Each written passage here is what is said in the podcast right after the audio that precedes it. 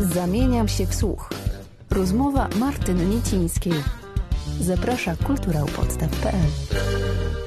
Ola Marzec-Hupka, dzień dobry. Cześć. Kulturoznawczyni, trenerka, aktorka ofowa, pedagog, logopedka, terapeutka, trenerka głosu, animatorka teatralna, rozwijatorka publiczności i coach, coacherka od niedawna także, związana z ośrodkiem Silo, z teatrem animacji, ze studiem aktorskim S T A i z Barakiem Kultury, w którym organizuje warsztaty rozwojowe dla kobiet Usłysz siebie. Nie słyszymy siebie?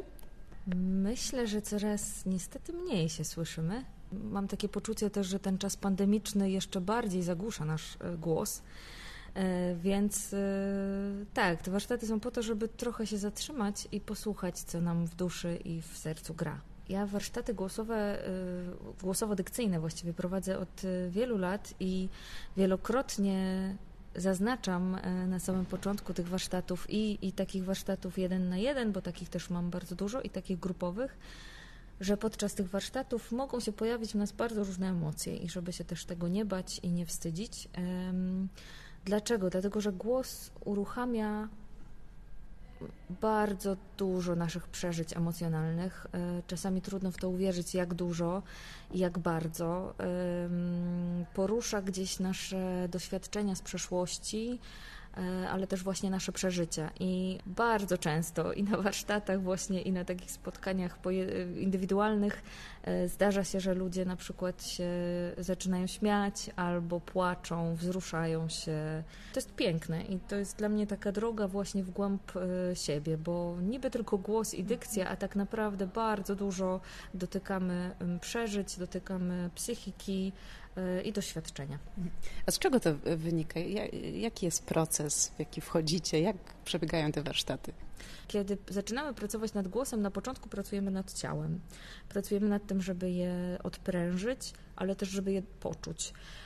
Bardzo często w dzisiejszych czasach, mam wrażenie coraz częściej, oddychamy bardzo płytko, ciało jest spięte i właściwie jesteśmy, tak jak to mówił mój osteopata, w ciągłym ataku, w takiej gotowości, ponieważ szybko żyjemy, mamy dużo zadań, musimy łączyć bardzo wiele kwestii każdego dnia.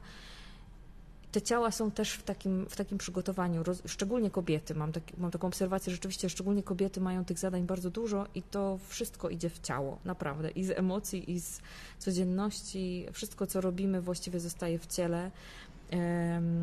I, i Aleksander Lowen, którego uwielbiam, o tym pisał, i, i Peter Levine, którego teraz też mocno sobie studiuję gdzieś, Głos z wnętrza, taka fajna książka. Oni mówią o tym, że trauma wchodzi w ciało, że wszystko, co przeżywamy, zostaje w ciele. I to słowo trauma jest takie mocno pejoratywne, a trauma nie musi być traumą według naszego rozumowania. Trauma jest po prostu przeżyciem emocjonalnym. Może to być coś niewielkiego, co nam się po prostu przytrafiło i nie zdajemy sobie sprawy, jak bardzo ważne było dla nas. I napięcia w naszym ciele często wynikają właśnie z takich przeżyć. Więc zaczynamy pracę od tego, że, że trochę uwalniamy ciało, rozluźniamy się, jesteśmy tu i teraz, skupiamy się na tym, co, co teraz, w czym pomaga bardzo głęboki, taki przeponowo-żebrowy oddech. Gdzieś można powiedzieć, że, że czasami trochę medytujemy, bo to delikatnie gdzieś się o to opiera. Mamy takie momenty refleksu, trochę refleksu, ale też relaksu i takiego odlotu, jak to mówią moi studenci, na chwilę. I przez to, dzięki temu właściwie nie przez to, nasze ciało jest bardziej rozluźnione i pozwala naszemu głosowi zabrzmieć tak, jak powinien on brzmieć, czyli głęboko, przeponowo i, i bez żadnych absolutnie bólów czy bez chrypek, bo taki powinien być głos zdrowy. I wtedy, kiedy to się dzieje, kiedy rozluźnia się ciało, już dużo emocji się dzieje w ludziach najczęściej, kiedy zaczynamy mówić coś głośno, wołać, śpiewać i wydobywać swój głos, to bardzo często słyszę od osób, z którymi pracuję, że one się czuły, poczuły się wolne i pierwszy raz usłyszały swój głos w takiej barwie i w takim brzmieniu i są często zaskoczone. Niektórym się bardzo nie podoba. Większość ludzi nie lubi swojego głosu. Ja też pewnie tego nagrania nie będę mogła odsłuchać, to jest normalne. Były takie badania prowadzone, że nikt nie lubi odsłuchiwać swojego głosu.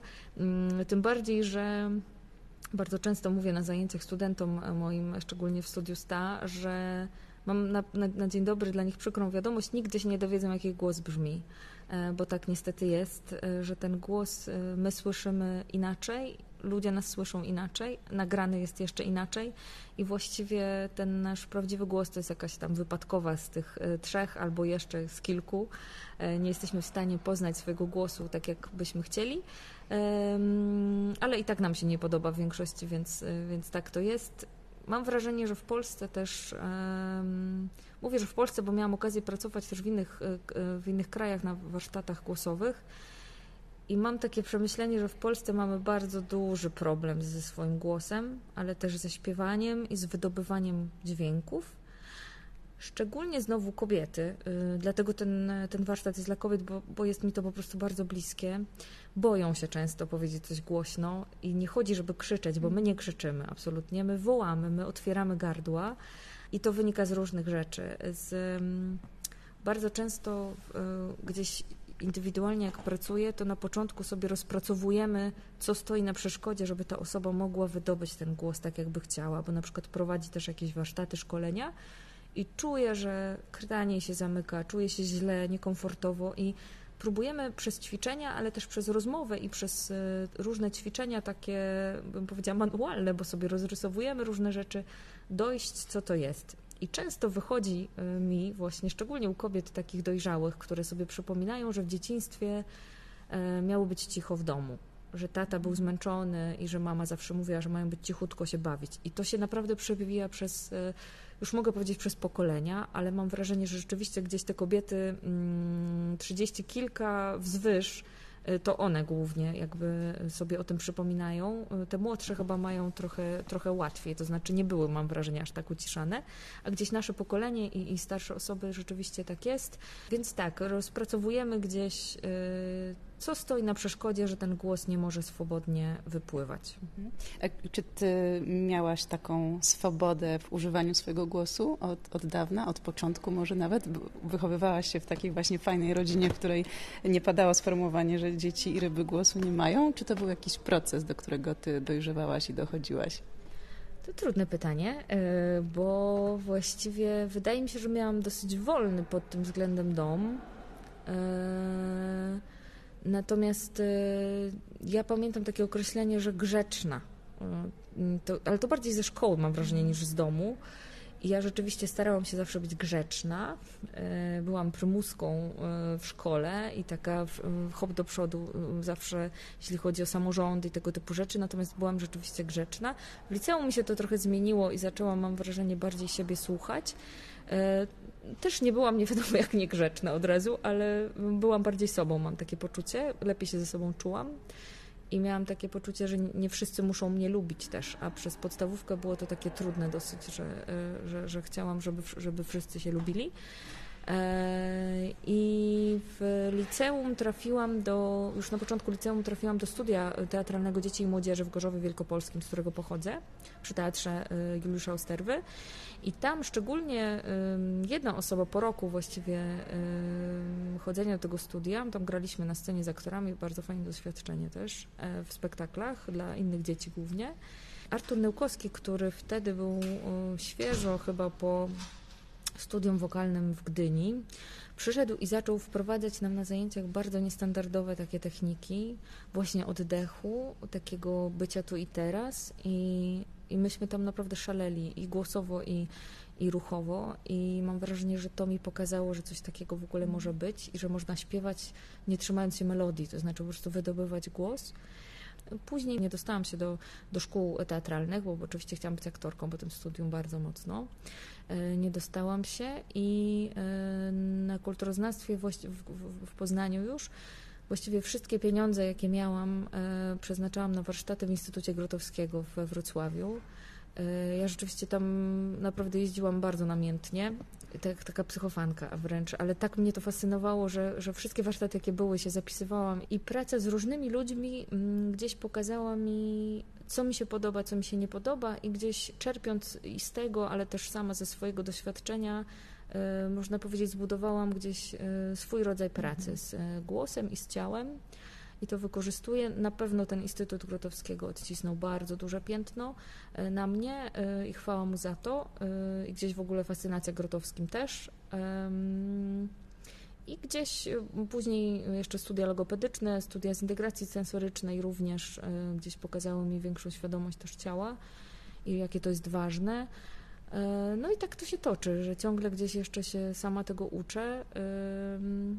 Ale są takie momenty, bo to się śmieję, że szewc bez butów chodzi, że, że ja sama słyszę na przykład, że przechodzę na gardło, ale po jakimś czasie wiem, z czego to wynikało. Najczęściej ze stresu i z tego, że na przykład mój rozmówca spowodował po prostu, że się zamknęłam i że się poczułam taka nieważna, mała i tak dalej.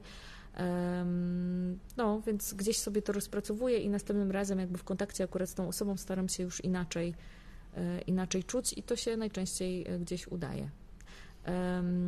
Jeszcze ważnym takim momentem w moim życiu nastoletnim było diagnoza, miałam dosyć dużą alergię i w pewnym momencie postawili mi diagnozę, że mam astmę.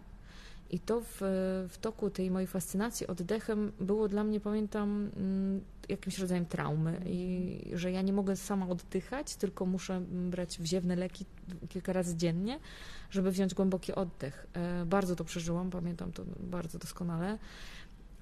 I po, po dwóch chyba latach, interesując się też cały czas tym oddechem, zaczęłam zauważać, że im głębiej oddycham, im bardziej się rozluźniam, tym mniej tych leków zaczęłam potrzebować. I tam po dwóch, trzech latach rzeczywiście od tej diagnozy, gdzie usłyszałam, że będę do końca życia brać te wziewne leki, krążki słynne, wziewne, okazało się, że tej astmy nie mam. Super. I moja alergolog była w szoku. Powiedziała, że to jest niemożliwe i że pytała mnie, co ja zrobiłam i się śmiała trochę. Powiedziałam, że nic, że po prostu zaczęłam głosowo i oddechowo dużo ćwiczyć i poświęcać temu uwagę i to się udało. I do dzisiaj rzeczywiście no już kilkanaście lat jestem bez tej astmy i nie mam żadnych problemów. Czyli jesteś żywym dowodem na to, że głos i oddech to ma znaczenie. Zdecydowanie to ma i przede wszystkim nasze ciało to bardzo czuje, ale i psychika. Ale właśnie ciało i, i to, że, że te komórki są dotlenione tak, jak powinny być. Niestety mamy taki teraz tryb życia naprawdę szybki. Wiele osób, mam wrażenie, nie zdaje sobie w ogóle z tego sprawy, że ciągle pędzimy. Ważne jest, żeby chociaż przed snem się zatrzymać i sobie spokojnie pooddychać, bo wtedy jakość snu jest też inna i naszego odpoczynku i żeby rzeczywiście nie być cały czas w tym ataku, tylko dawać sobie też moment do spoczynku. Ola Marzec-Hupka, bardzo dziękuję za rozmowę. Bardzo dziękuję. Zamieniam się w słuch. Rozmowy Martyny Nicińskiej. Dostępne na kultura u podstaw kropka p l.